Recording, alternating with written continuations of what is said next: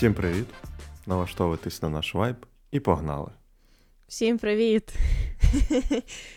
Вже це стало в нас доброю, навіть не знаю, чи це традиція, але мені дуже подобається, що ми стали з тобою робити щось кожного тижня. І це кльово. Так, рутина – це кайф.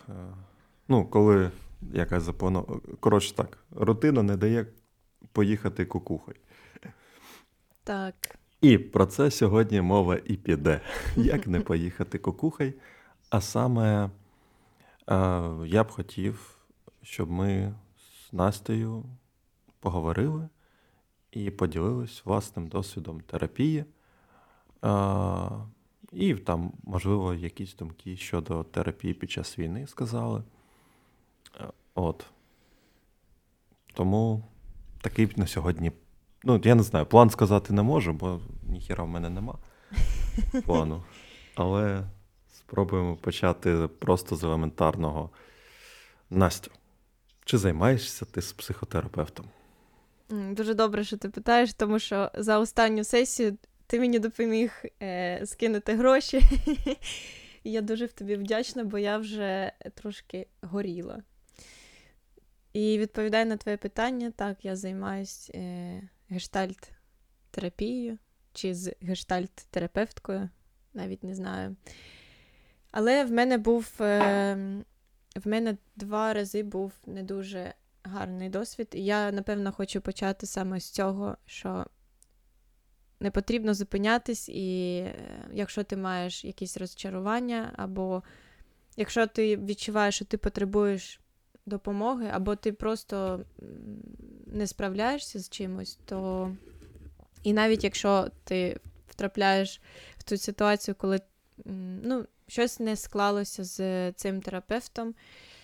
Я, наприклад, впала в відчай після другого разу, але в моїй ситуації в мене почались дуже великі панічні атаки, то, ти знаєш, я вже не могла якось з цим справитись, тому що я вже не знала, що робити, тому що коли в тебе панічні атаки, то ти вже просто помираєш кожен раз і народжуєшся. І, напевно, якщо б в мене не сталася така ситуація з панічними атаками, то я б, напевно, робила щось, читала книги, дивилась би якісь там відосики, щось намагалась врятувати якось сама себе, але моє тіло і моя психіка, напевно, вони просто мене так ось застерегли і зберегли, так скажемо. Тому що таке взагалі панічні атаки, трошки можу розказати. Це коли тобі здається, що ти зараз помреш, тому що в тебе починає дуже пришвидшуватися серцебиття, і начебто ти не маєш чим дихати. І в мене була така кумедна історія, тому що я по життю людина з алергією, алергік, і в мене мама також алергік. І коли вперше сталася панічна атака, то я зателефонувала до своєї мами, і тому що мені здавалося, що в мене почалась алергія на якийсь препарат, чи на щось почалась алергія. І я їй подзвонила, і перше, що мені сказала мама: срочно викликай швидку, бо ти зараз помреш. І я просто, і в той момент нікого не було вдома, навіть моїх сусідів, тому що вони всі були, це був робочий день, і всі працювали, можливо, я вже не пам'ятаю, але моя мама, вона мене підтримала просто супер добре, тому що вона мені сказала: дзвони! Максимально підтримала. Вона начебто просто, ти знаєш, і я в цей момент, і я їй сказала: мама, все, я не витримую, тому що я не знаю, що робити, все, пока. І я вийшла на вулицю, почала дихати, і в мене тремтіло все тіло, і це якось, я не пам'ятаю, чи це було 5, чи це було 10 хвилин, але воно якось закінчилось. І я навіть не знаю, як я дійшла до того висновку, що в мене сталася панічна атака, тому що дуже багато чого сталося, і як мені сказав мій терапевт, що панічні атаки – це просто коли твоя психіка, вона тебе навпаки таким образом вона тебе,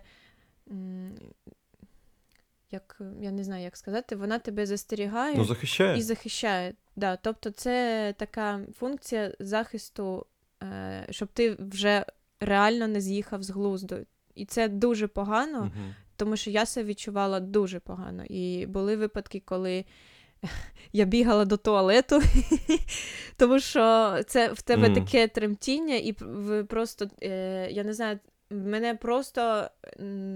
навіть це було, я навіть не можу передати. І потім тебе все так просто начебто горить все тіло, всі внутрішні. І потім я бігала до туалету, а потім сміялась, розумієш? Це якийсь дуже страшний процес. І коли з тобою знаходяться поруч люди, які це... Тому що, наприклад, не всі розуміють, що робити, як допомогти. І ти просто начебто прохаєш про допомогу, а моя мама, наприклад, вона не знає, чим допомогти, крім того, що кричати «Дзвони в лікарню, ти зараз помреш!» І... Я, звичайно, не експерт з панічних атак, але, на мою скромну думку, це не найкраща порада в такому випадку. Так, але ти розумієш, що люди навіть не знають, що таке панічні атаки. Деякі, наприклад, моя мама, вона взагалі з таким не стикалась. І так як ми алергіки, то вона подумала, що я вмираю. В мене, я не знаю, як по-українськи. Ні, це зрозуміло. Звичайно, що це цілком зрозуміла подібна реакція. І взагалі, скажімо, культура психічного здоров'я, вона ж тільки зараз, як на мене, з того, що я принаймні бачу, вона почала свій розвиток не так давно. В Україні саме популярною психологією, яку розуміють люди, да? Тобто не наукова, не клінічна там якась. Що, я впевнений, що якщо ти записуєшся зараз до психотерапевта з досвідом у 10 років і кажеш, а я зараз скажу, що воно почало формуватись 3 роки тому, то виходить якийсь колапс. Але я маю на увазі, що до людей масово почало доходити, що це є, що психічні захворювання, саме, не захворювання, а що не обов'язково вивозити всі свої там якісь проблеми, що не обов'язково самому переживати травми, і що можна, ще є такий спосіб, ти можеш звернутися до терапевта, вони існують, це не вигадані люди з фільмів десь в США, да, що ми звідки знаємо про цю культуру, найбільше з фільмів, насправді. Принаймні я. От, і реакція твоєї мами мені цілком зрозуміла. Так, ти знаєш, є дуже багато міфів пов'язано з цією професією. Дивно звучить, але я стикалась з дуже багатим таким, не те, що нерозумінням, а в мене, на моєму досвіді, мені вже 26, якщо що. І коли мені там було 25 або 24, я почала займатися 2 роки тому. Напевно. Я думаю, так. Десь приблизно 2 роки. І мої подруги деякі мені казали, о, ти така сильна людина, ти всіх витягала, як же ти з такою сильним характером, з такою харизмою почала займатися з терапевтом, чи вони тобі кажуть, що робити, і ти знаєш, я стикалася з таким трошки навіть, я навіть не знаю, з якоюсь трошки як дискримінацією та пригнічуванням мене за те, що я не маю змоги сама пропрацювати ці речі з собою. І я відчувала трошки... типу, що ти слабак. Так, а для мене це, знаєш, ну, типу того. Трошки так, це мене зачіпляє, тому що це і важко говорити про свої ментальні проблеми. А коли ти начебто ділишся зі своїми друзями і кажеш, слухай, ну я займаюся, тому що я, ну, якось я не витримала натиску. І потім, наприклад, перший мій раз я прийшла, тому що в мене були панічні атаки і життя закінчувалось начебто, а потім після виходу з туалету починалось знову. Але потім, ти знаєш, в мене був період, коли я вже почала гарно себе почувати, в мене немає, і я сподіваюся, що більше не буде ніяких панічних атак, бо це срака. І потім я вирішила, що я просто хочу займатися для себе, тому що є багато питань, які я ще начебто не вирішила для себе, і я можу це, я розумію, що взагалі-то я можу це зробити і сама, але з терапевтом це ти пришвидшуєш це просто в, я навіть не знаю, в декілька років, або, може, в декілька десятків років ти пришвидшуєш те, що я, наприклад, зараз на роботі бачу жінок, яким там по 50, по 40, знаєш, і вони ще десь зі своїми, вони ще не пропрацювали свої якісь речі, і вони все ще залишаються трошки такими вразливими якось. І я бачу, що, блін, як добре, я не знаю, чи це гарне порівняння, але я бачу, що як добре, що ми маємо можливість, що я, мені 25 чи 26, і я маю можливість це закрити у віці, коли в мене ще, там, наприклад, немає дітей, що я не перекладаю це на дітей, свої якісь речі. Що в мене немає якихось проблем з самоідентифікацією, тому що на початку я трошки так, коли приїхала в Швецію, трошки себе загубила в усіх параметрах. І знаєш, я не знала, як про себе представити. Я завжди казала «from zero to hero», тому що я не знала, що робити. В мене не було роботи якоїсь, і це все якось важко було для мене. Тому це круто займатися. Переїзд взагалі непроста штука. Ну, в тому сенсі, що ти, коли переїжджаєш в іншу країну, у тебе там найчастіше немає знайомих, немає друзів. Ну, найчастіше, якщо ти сам невідома мова, або повністю, або частково, але ти не можеш там зрозуміти, що від тебе люди хочуть просто на вулиці, просто отак, або просто почути розмову. Ну, як це буває в рідній країні. Да? От, і це, звичайно, дуже важкий іспит, такий челендж. І це один з челенджів, які взагалі у нас в житті. Я ще, за великим рахунком, якщо так подумати, то все, з чим ми стикаємось, це преодоління. Ну, так чи інакше. Або якщо ми з цим не стикаємось, то навіщо... Я про це нещодавно просто думав. Там в контексті і війни, і роботи, і всього. Типу, от стільки всього навалилося, наче. Як з цим всім жити? І, типу, була така думка, така слабкість невеличка. От якби всього цього просто не було, заїбало. От, типу, найпростіше це, коли, знаєш, виникає думка, от, щоб вся русня подохла, і там просто був океан мрій. І в цей момент я такий, типу, думаю, окей, а що тоді лишається без цього, насправді? І... це, типу, зараз це на такому дуже високому рівні, ці проблеми, да? Я маю на увазі війну, я маю на увазі смерті людей, ти бачиш типу, ти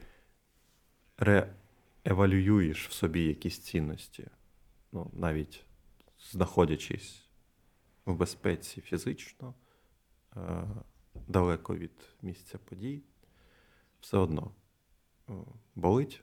Все одно ти розумієш, важкість ситуації, весь цей біль, він в тобі також є. Але коли ти спускаєшся, припустимо, а що було до війни? А теж були якісь проблеми, які здавались настільки важливими. Там невиплачений кредит або що, те, що зараз стається хуйня, там люди мруть. Це така хуйня. Я зараз похуй на невиплачений кредит, я піду, краще скину в «Повернись живим» грошей ще. От. І просто ці, те, до чого я прийшов, це, що завжди є якісь проблеми. Ти завжди щось вирішуєш, бо інакше ти стоїш на місці і скоріш за все, в депресії. От. І просто це все до чого. Що психотерапевт насправді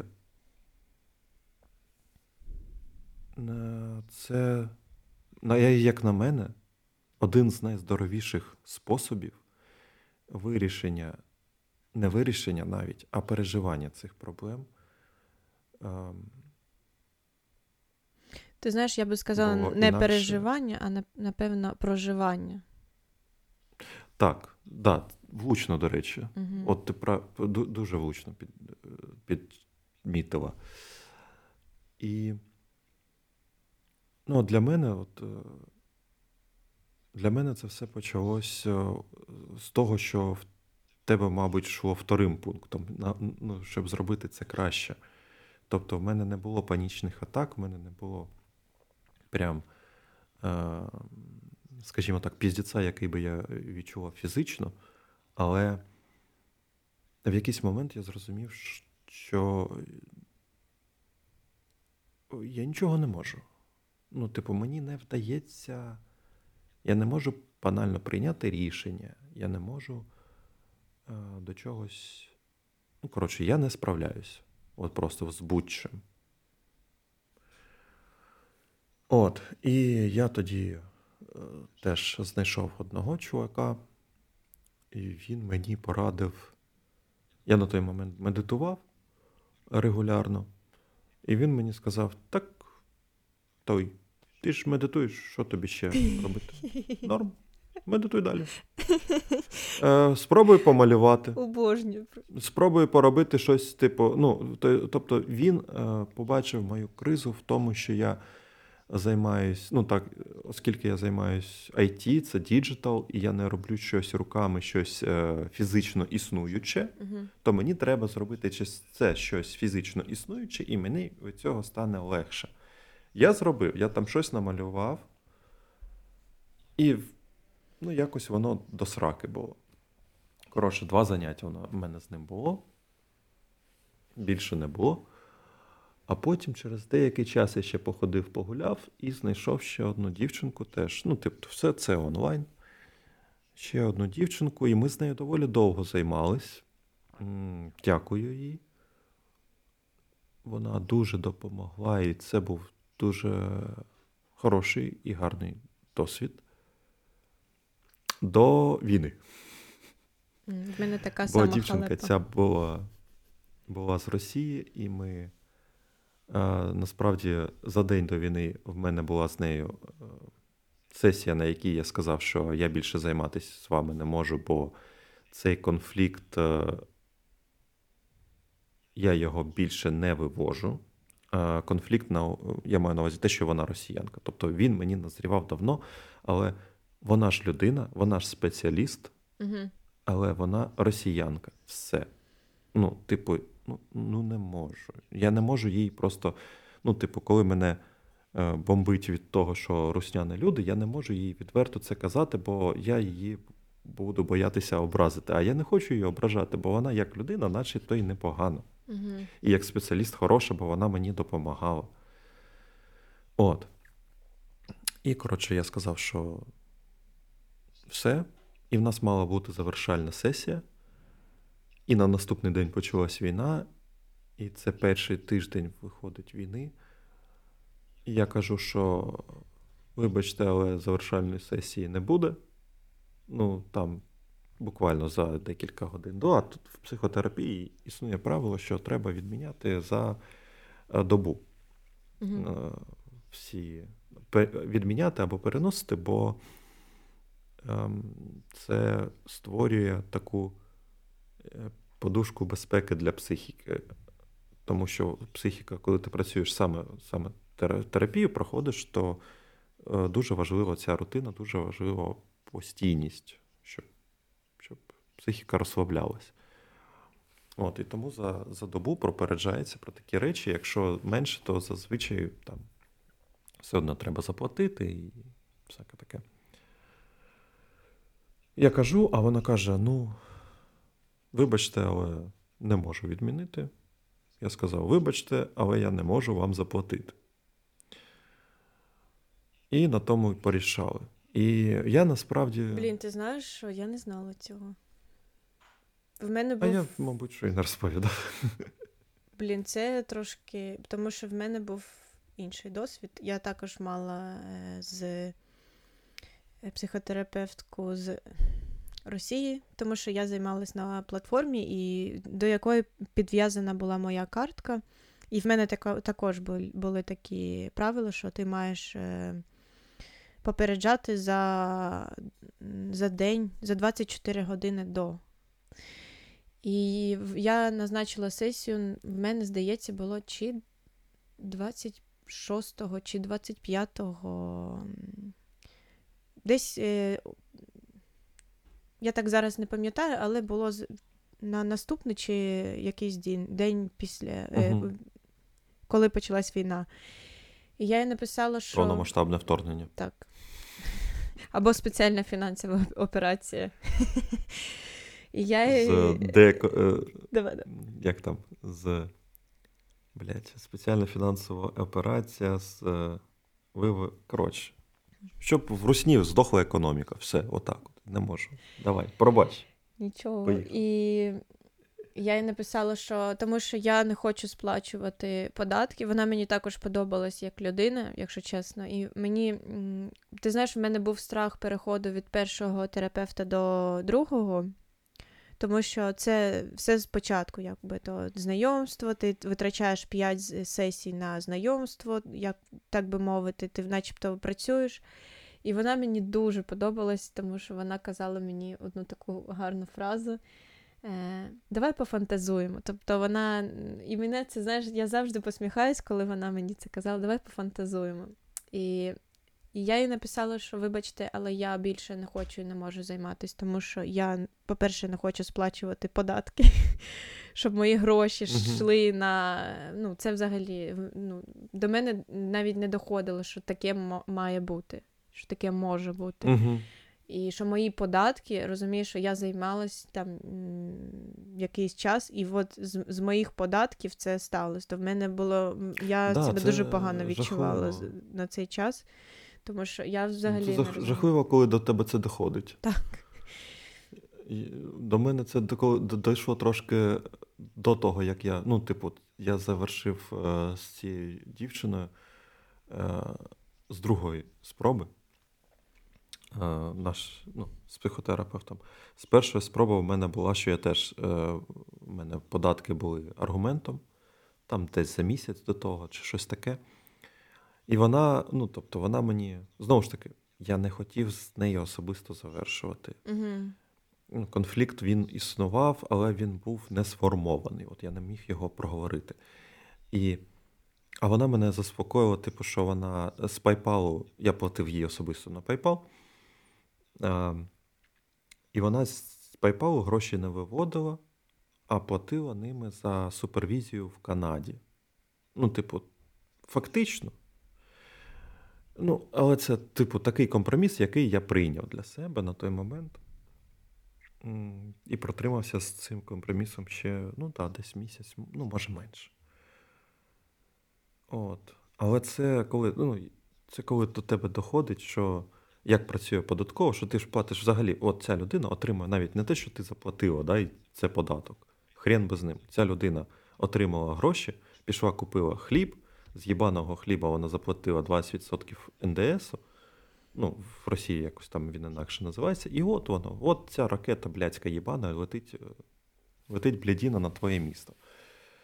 Коротше, пробач, що знову перебив, мене буде, будеш згадувати десь русню, мене буде горіти. Таке правило. Поїхали. Ні, ну я хотіла сказати, що я їй написала, і вона відмінила сесію, і я не платила. І вона нічого так... Вона сказала, що якісь там дихай, ну якісь... Якщо буде якась екстрена ситуація або що, звертайся. Тобто вона начебто залишилась порядною людиною, але я не... Для мене було це важко, і... Ні, просто ні, і тому я вирішила, що вона чудова, але ні, тому що в мене є цей конфлікт, і він дуже явний. Це круто, і це круто, і це цінно, бо моя оця дівчина вирішила лишитись спеціалістом. І вона, ну, просто я як вважаю, що вона принаймні могла запропонувати провести завершальну сесію безоплатно. Угу. Оскільки моїм до кінця, ну, на той момент в мене ще русня були люди. Не дивлячись, я був серед тих, хто до кінця не вірив, що таке можливо, хто вважав, що можна шукати там чогось, якоїсь людяності. От. Це все поступово викорчовувалось великим болем. О, ладно, не з великим. Якась... Моя маленька русофобія, вона зріла вже давно. Так от, ну, коротше, на той момент я ще був готовий з нею поспілкуватись безоплатно. Але вона цього навіть не запропонувала. Це мене на той момент образило. Зараз я розумію, що, ну, а чого ти чекаєш від, ну, людей, в яких об'єктивно проблемки з емпатією. Ой, ладно, несеться. Я починаю дуже злитися. Не хочу горіти. Давай далі. Про щось хороше. Давай, да. Тому що я розумію, що в тебе горить. І думаю, що ми начебто маємо зробити якийсь корисний випуск. Та не маємо ми нічого. Бо горить, то й горить. Просто не хочеться скатуватися в хейт-спіч. Хочеться, щоб це щось ще було. Щоб він хоч розбавлявся хоч чимось. Ну, на контрасті. Да. Слухай, ну я, напевно, ти розказав про свій досвід з цим чоловічком. Ти знаєш, в мене також був, як я казала, два негативних досвіди. І перший був, я ходила, коли мені було, напевно, 17 або 18 років, то я ж була на першому курсі інституту, і вже тоді я відчула, що я трошки, ну, не справляюсь, як би так мовити, і тоді, на той час, я пам'ятаю, що це було, ну, я навіть не знаю, жодного друга або жодну людину, навіть дорослу, яка потребувала психологічної допомоги. Тому що в мене було трошки складне дитинство, і, напевно, я згоріла раніше, ніж усі люди, які доходять там до віку, коли їм потрібно. І ти знаєш, я зрозуміла, що є багато різних направленостей. Тобто мені дійсно підійшла метод гештальт-терапії. Тобто коли тобі начебто задають питання, і ти на них відповідаєш, і тим самим це є твоя терапія. А я ходила, я зараз не пам'ятаю, я думаю, що це був просто сімейний психотерапевт, і вона мене просто якби то вислуховувала. І мені на той час, а я чекала на якоїсь, ну, не фідбеку, але я не знаю навіть, що я чекала, але я чекала не виговоритись, тому що на той момент я могла з друзями якось поговорити не про все, але про щось могла поговорити, знаєш. І я от ходила, я десь сесії 5 просто проходила, і вона просто промовчала. От всі 5 сесій вона сказала тільки 2 слова «Привіт», і потім, коли в нас закінчувалася сесія, вона мені, до речі, дуже негарно перебивала, і я вважаю, що так не можна робити, тому що кожен терапевт наприкінці сесії, це я так думаю, має запитати, як ти себе відчуваєш, чи відчуваєш ти, що ми маємо закінчувати. Тобто вона тебе підводить за 5-10 хвилин до того, що слухай, у нас вже час закінчується. А вона мене просто доводила до моєї години і казала, все, наша сесія закінчена, і я була на якомусь взриві, знаєш, на якомусь емоційному накалі, і вона просто це зупиняла в моменті. Але ти ж розумієш, що насправді всі проблеми вирішуються приблизно в 15 хвилин до закінчення сесії. Тобто я така людина, що спочатку я дуже сміюсь, дуже так, емоційно якось, знаєш, трошки бавлюсь цим всім, а вже потім під кінець, то в мене щось проривається. І я не та людина, яка іноді, коли вже я знайома з терапевтом, то я вже можу, відкрити двері і зразу почати. Але... для мене важливо якось відчувати себе трошки в якомусь безпечному стані, знаєш, коли я закінчую не надривом, що мені робити, і єдиний вихід – це вихід в вікно, і я розумію, що це не має так бути. Це ж терапевти, це не має так бути, не має так закінчуватись сесії. Я повністю з тобою згоден. Єдине, що ти сказала про підходи, і мені здається, що тут питання не в підході, аналітичний, гештальт, цей, ще там вічно забуваю, як там третій називається. Просто коли людина поганий спеціаліст, це, мені здається, що я хочу сказати, що проблема, мені здається, не в самому підході, що тобі підходить гештальт, а не аналітично, наприклад, да? Можливо, якщо б тобі трапився гарний психотерапевт, який працює в аналітичному підході, тобі б точно так же сподобалось і зайшло би. Але, до речі, я слухав там один подкаст, і там казали, що чому взагалі гештальт настільки популярний у нас в Україні, став саме... Напевно, що найпопулярніший, принаймні я про нього багато чую теж, це через те, що в Радянському Союзі була заборона на емоції, і ми всі виросли і виховувались, як діти радянських людей, з цією забороною, і нам не вистачає саме близькості людської.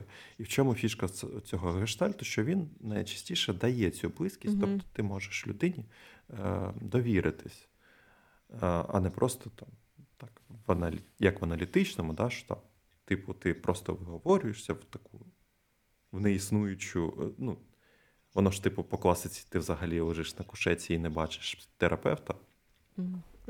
По класиці американських. Ні, я тобі, це так воно і працює. Це не просто в фільмах так зроблено. Блін, а я думала, що так в фільмах, тому що я очікувала лежати на кушетці, знаєш, з паперовими салфетками. Да. Фішка в тому, що це не художній образ, це дійсно так працює. Це один з методів, тобто, щоб ти не персоніфікував терапевта. Тобто ти можеш казати все, що завгодно, ти не відштовхуєшся від людини взагалі. Тобто немає людини як образ. Є без статі, без віку. Терапевт – це щось ефемерне, ти йому кажеш, він тобі щось відповідає. Якось так, коротше. І да, я про гештальт казав, що, мабуть, через оцей брак близькості він і став таким популярним. Угу. І я, до речі, хотів... здається, оцей чувак, про якого я розповідав, теж він... Було в нього в описі, що він гештальт-терапевт. Але він так само просто мовчав і слухав всю йобану сесію, всі дві, до кінця просто. От зараз мені дуже інколи неловко на сесіях, коли я розумію, що я щось занадто багато говорю. Угу. Ну, типу, мені цікаво, відчуваю... мені хочеться якогось фідбеку, а я не даю навіть його вставити. Да. Цей я фідбек. Відчуваю такий самий. От, але мабуть, що воно так і має. Ой, блядь, що я роблю? Але, мабуть, що воно так і має працювати. Насправді. Ну, принаймні, в цьому є сенс. Угу. Тому я попускаюся в такі моменти і продовжую працювати.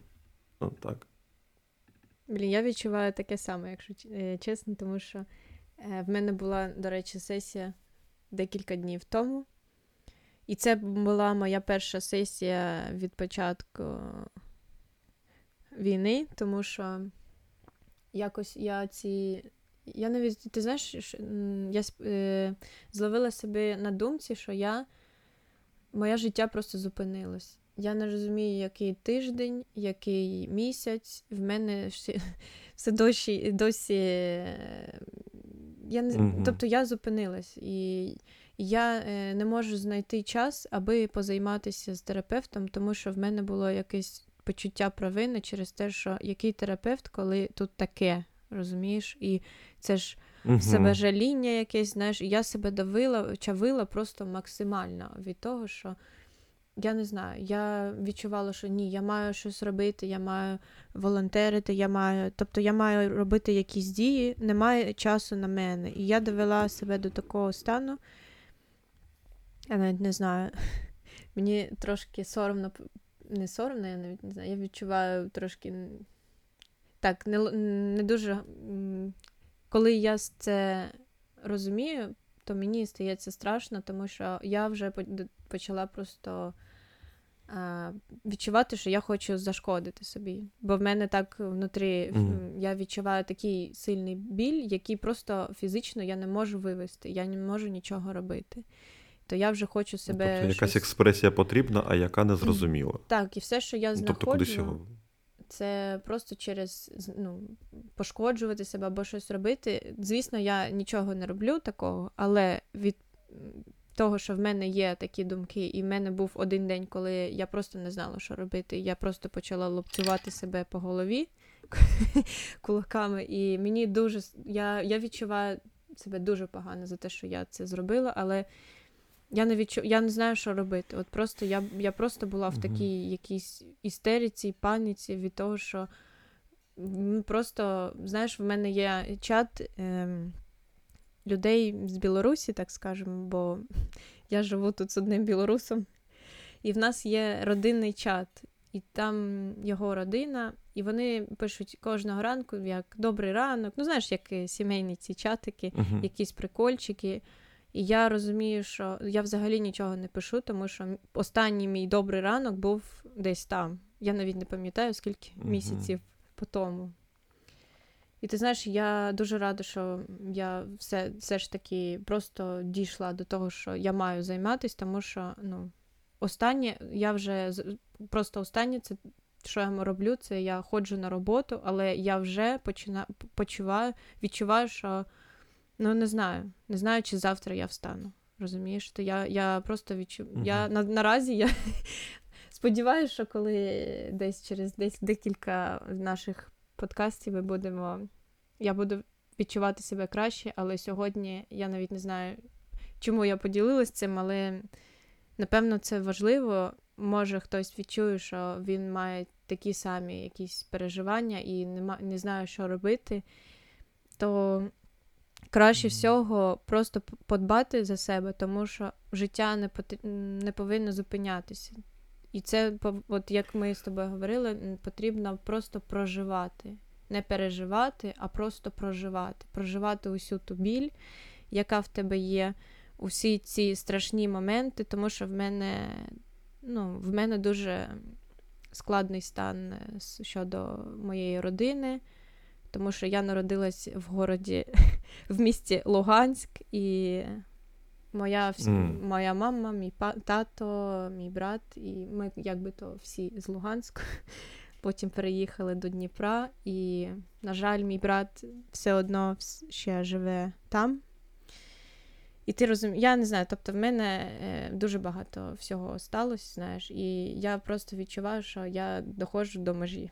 До межі, якої просто, я навіть не знаю, що сказати. Трошки скотились в такий випуск, коли мені дуже болить.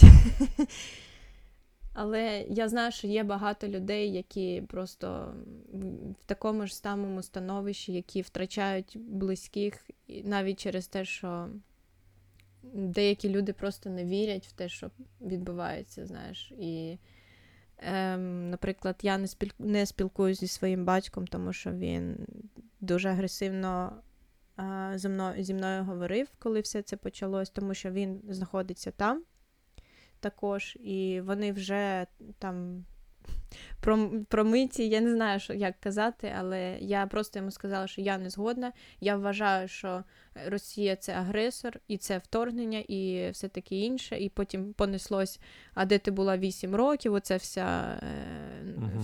все, і я вважаю, що такого не має бути, просто, що ми всі...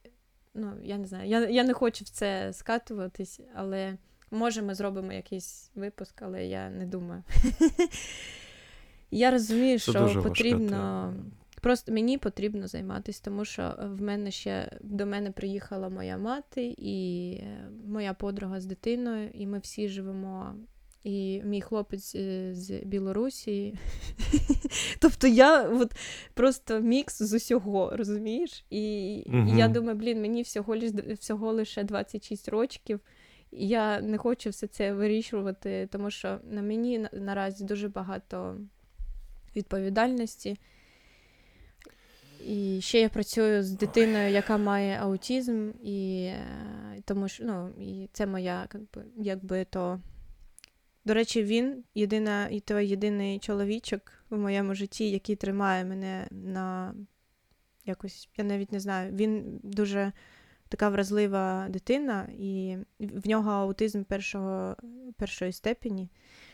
Він дуже розумний. Йому 4 роки, розумієш, і він вміє рахувати до 100 по-українськи. Він зі мною вітається кожен раз. Добрий ранок, добрий вечір, як справи, як ти себе почуваєш, як ти себе відчуваєш. І мені дуже подобається. Він, та людина, він дуже тяжкий, тому що він дуже розумний. І з ним дуже тяжко працювати, бо він такий... дуже цікавий, але, ти знаєш, він з такою любов'ю до мене ставиться, і я відчуваю потребу ходити на роботу тільки через те, що він відчуває себе краще, коли я є. І це ось також моя якась маленька терапія, робити щось. Тому займайтесь, якщо у вас є можливість. Я навіть знаю, що зараз є дуже багато безкоштовних сервісів особисто для жінок. І моя мама також знайшла собі якогось там терапевта, який на безкоштовній основі допомагає раз на тиждень. Як нормальна сесія, але я знаю, що взагалі є таке, що ти маєш платити за терапію, аби вона якби то працювала. Тому що... не працювала, але це ти, коли ти приходиш і платиш, то ти це для тебе певний крок. Тому що коли я хотіла подарувати для своєї мами терапію, то мені сказали, що ми не маємо ніяких подарункових купонів, тому що людина має зробити крок. Вона має встати з ліжка, приїхати до терапевта або під'єднатись в онлайні до терапевта або терапевтки і заплатити свої гроші. І це ти не можеш змусити людину. А от щодо того, що ти сказала, платити, то мені здається, це просто ще один вид відповідальності, яку ти приймаєш. От я заплатив. В мене так з терапією мені простіше, а в мене так з тренуваннями. От я займаюся з тренером, Чому? Тому що сам я не здатен з собою завладнати. А оцей договір, те, що я їй плачу, вона, ну, тобто, у нас є час виділений, я забираю її час, і оцей договір зі мною працює. От, ну, з терапії просто простіше, бо,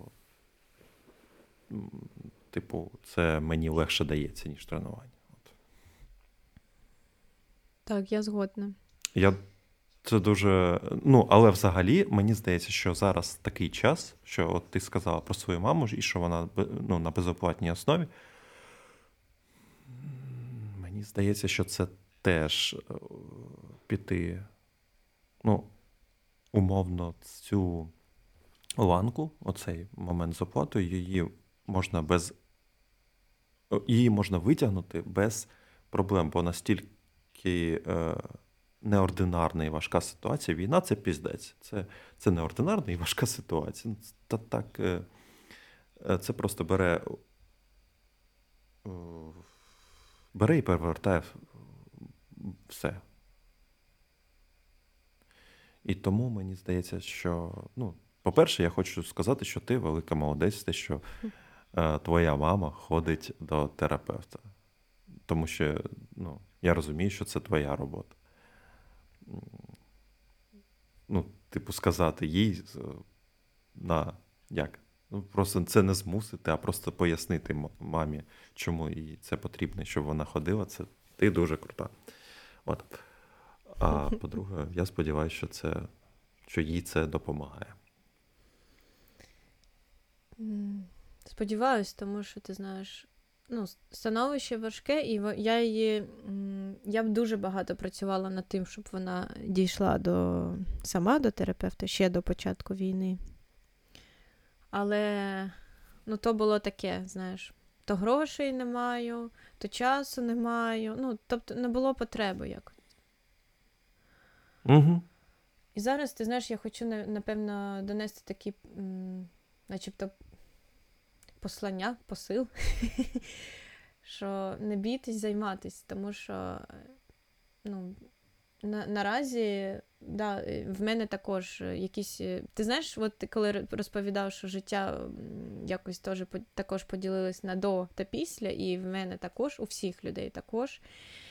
І вийшов випуск «Дурнів смотрять сторіс», який був записаний ще до початку війни. Ти знаєш, я, напевно, вперше за усе це, увесь цей час просто, повернулась в те життя, в ті дурні проблеми, які там були. Ти знаєш, я навіть не знаю, я просто плакала від того, що, раніше це було просто неможливо, з чого ми сміялися, знаєш. Такі проблеми були смішні, і взагалі ці блогери. Я навіть не знаю, в мене навіть зараз це просто сльози на очах, тому що я не знаю, як повернутися в те життя, коли ти просто смієшся з такого дурного, просто, ну, я навіть не знаю, але мене дуже це якось, знаєш, повернуло до якогось такого стану, коли... Прикольно. Так, я не знаю, ти знаєш, потім я та людина, яка читає коменти під відео. І там було дуже багато людей, які просто були солідарні зі мною, які написали от просто слово в слово, що, я просто на годину вимкнулась і перенеслась в той час, коли все було добре. І, не знаю, я розумію, що, ну, наразі не потрібно... справлятися самому, розумієш? Ну, тому що ти один, а світ великий. І наразі є дуже багато людей, які допомагають. Але мені здається, що, ну, дійти до того, аби ти почав займатися з терапевтом. От я кажу, що мені було дуже важко почати. От 2 місяці. Я просто вже довела себе до того місця, коли вже, ну, далі я не знаю, що робити. Тільки в вікно, розумієш? І я розумію, що я мала досвід в 2 роки. Тобто, я розумію, що є дуже багато людей, які на даний момент просто, ну, вони не відчувають того, що... Але я Я думаю, що потрібно займатися і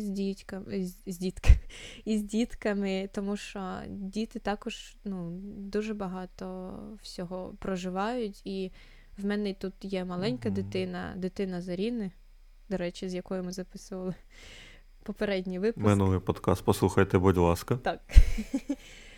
І ти знаєш, їй 3 рочки, і вона проживає дуже... Вона на 3 роки проживає, я навіть не знаю. От вона говорить про ракети, вона говорить... І от, наприклад, вчора ми розмовляли, і вона розмовляла зі своїм татом, і лунала ракета, і вона кричить: «Тато, біжи, ховайся, біжи у безпечне місце, зідзвонимося потім». І я розумію, їй всього лише 3 роки. Як вона це розуміє? Це жахливо. І ми її дуже підтримуємо і намагаємося Заріну також підтримувати, щоб вона малювала, шукала якийсь вихід для себе, тому що дуже важко.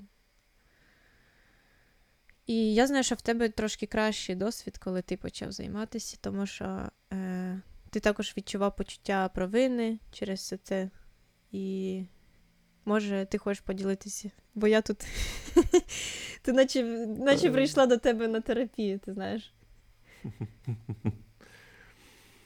До речі, сам цей подкаст частково терапевтичний. Бо частина терапії – це ж і про виговоритись, не тільки почути професійний фідбек. А щодо мене, так, я відчував дуже сильне відчуття провини. І навіть зараз, коли я кажу, що всім нам важко і бла-бла-бла, я зараз відчуваю те саме. Бо, знову ж таки, в Німеччині ракети не літають. Але я маю сказати, що я досить непогано з цим справляюсь, з відчуттям провини, бо завдяки терапевтці моїй, бо вона сказала таку річ, що всі ми зараз на війні емоційно і психологічно, і те, що ви відчуваєте відчуття провини, те, що ви відчуваєте цей біль, це означає, що вам болить за Україну. І це було б дивно, навіть не дивно, але, скоріше, і це нормальна реакція. От вона мені сказала: те, що вам болить, Данило, це нормально. І я трошки заспокоївся. Друге, з чого я заспокоївся, те, що... І це дуже розповсюджена думка, багато про це йдеться і в соцмережах, і багато хто каже там з етерів, всякі психотерапевти, про те, що кожен має бути на своєму місці, там, де він ефективніший. Та якщо ви, умовно, можете заробляти гроші і скидати їх на армію, заробляйте і скидайте. Не кожен має тримати автомат, бо не кожен це вміє. І не кожен буде там корисним. Він може бути кориснішим в іншому місці. І це дуже-дуже важлива думка, яка мене витягає час від часу. А щодо інших, у мене вистачає тараканів, окрім цього, в голові, про які ми розмовляємо щотижня. І... Я не знаю навіть, як це описати. Я відчуваю... Мене... Вибач, я дуже договорю думку, що після кожної сесії я виходжу з відчуттям, що в мене стало більше питань до себе, ніж було до. Кожного блядського разу. Тобто терапія не відповідає тобі на питання. Так. Вона дає ще більше питань. Але це чудово, бо я в цьому для себе бачу розвиток і, напевно, що гармонізацію з часом. Ще поки ні, але я бачу в перспективі, куди я хочу прийти з цим усім. Якось так. Згодна.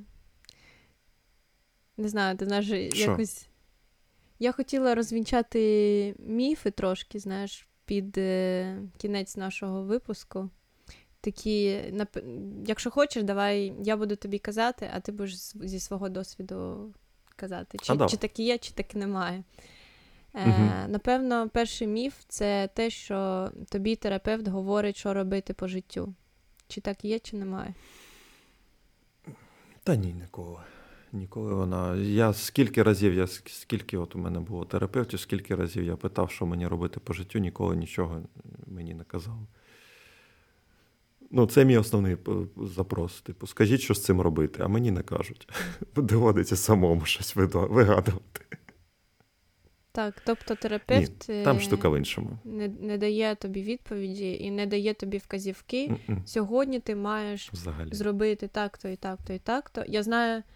Я знаю випадки, коли, якщо ти знаходишся в якихось токсично-аб'юзивних відносинах або в такому дуже тяжкому становищі, то терапевт має право сказати: слухай, наразі тобі загрожує небезпека. Тобто трошки так, але не має сказати, що ти зараз маєш якось то зібрати речі і відбиватися, і бігти. Такого, напевно, немає, але... Я не знаю. Тому не бійтеся того, що вам прийде якийсь в ваше життя якась людина, яка буде вам говорити, що вам робити, а ви будете казати: та ні, я не хочу цього робити. Ні, такого не буде. Ну, принаймні, це не буде хороший терапевт. Давай до наступного міфу. Давай.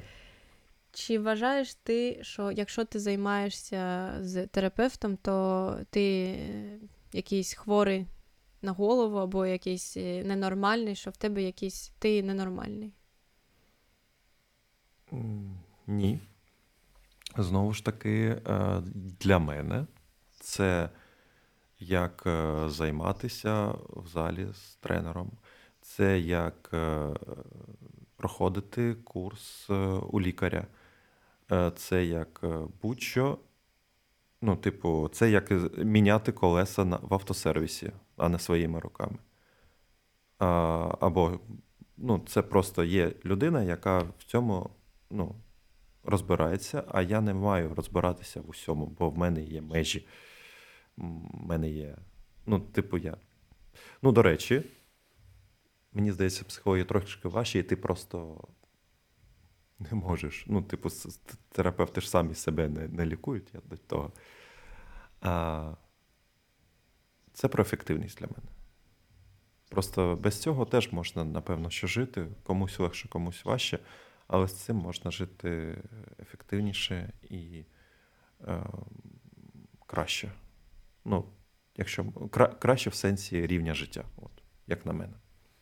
Чи всім це потрібно і завжди? Ні. Але якщо ви собі це відчуваєте, цю потребу, соромитись або вважати себе від цього хворим, слабаком або що, взагалі не треба, бо це навпаки. Це для мене визнання сили і ефективності. Так, я згодна. Навіть нема чого доповнити. Бо я сиділа, хотіла щось доповнити, але все влучно.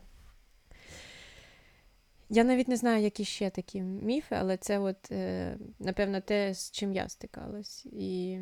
Угу. Знаєш, що я ще хотіла запитати? Що психологія, якщо ти починаєш займатися, то це на все життя. От якщо ти починаєш, то все. Ти вже ніколи не ти становишся начебто беззбройний, що ти будеш все життя займатися, бо, як ти казав на початку випуску, що в нас проблеми все життя, і ти все життя будеш в терапії. Чи згоден ти з цим, чи ні? Блін, я чув про кейси, коли люди завершували терапію, ну, типу, вирішували якийсь запрос, якесь питання, завершували, потім поверталися з іншим питанням. В мене не настільки багато досвіду. Я завершив попередню терапію не через те, що я вирішив всі свої питання, а через те, що я не можу контактувати на цьому рівні з росіянами. Давай так, щоб знову не підгорало зайвий раз. Просто в мене змінився життєвий етап, який потребував іншої людини. Це, коротше, відповідаючи на твоє питання, я не знаю. Я бачу, я знаю, що є люди, які закінчували і жили без цього. Мені поки що це потрібно. Чи це назавжди? Думаю, що ні. Чи відчуваєш ти, що ти все життя будеш займатися, бо ти вже як без рук, без ніг, знаєш? Ні. Без рук, без ніг я себе не відчуваю. Чи хочу я це припиняти, поки що. Я пам'ятаю, що коли я займалася... Так. Я хотіла доповнити, що в мене був такий страх. От я пам'ятаю, коли я почала займатися, то я думала, я вже, напевно, я начебто буду займатися все життя, тому що кожен день щось відбувається, знаєш. І я пам'ятаю, що в мене вже були якісь такі навіть дні, коли я відчувала, я якось можу... Все нормально, все чудово. Тобто я вирішила своє питання з панічними атаками, гострі якісь такі кризові ситуації, і в мене покращився стан життя в цілому, я знайшла роботу і так далі. І я якось відчула, що це все ж таки не на все життя, що я ще маю, зернятко. Але навіть якщо це на все життя, я, напевно, не бачу нічого такого. Це як є лайф-коучі якісь, є якісь просто курси, які ти проходиш з фотошопу, наприклад, або якісь... І кожен раз фотошоп вивозить кожен рік нові якісь оновлення, і до цього вони дають курси, наприклад, і ти можеш просто подивитись. Це таке... Я вважаю, що це таке... Або ти можеш, знову ж, ти ж закаляєш свою психіку. Це ж як м'яз. І з якимись проблемами в майбутньому ти зможеш сам справлятись. Знову ж таки, я кажу проблеми, напевно, коректніше буду сказати ситуації. Просто емоційні всплески. Ти краще себе розумієш, які там системи з тобою працюють. Чому? Це така, для мене це така стежка, це протоптування цієї стежини у контакті з собою. І розуміння, чому ти тут реагуєш так, там так, і щось таке. Що, є в тебе ще якісь міфи? Чи будемо завершувати? Ти знаєш, я відчуваю, що дуже був важко. Для мене цей випуск був дуже такий емоційний, напевно, коли я вже припинила хіхікати.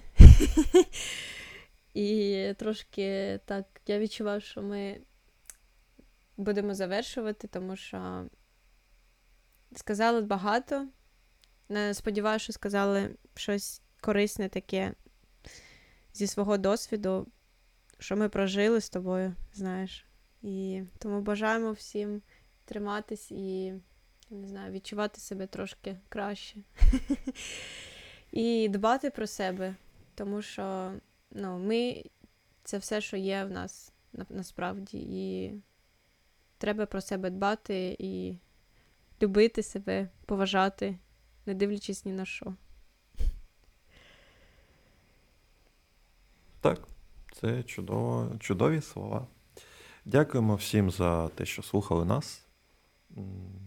Почуємось в наступному випуску. Пока-пока.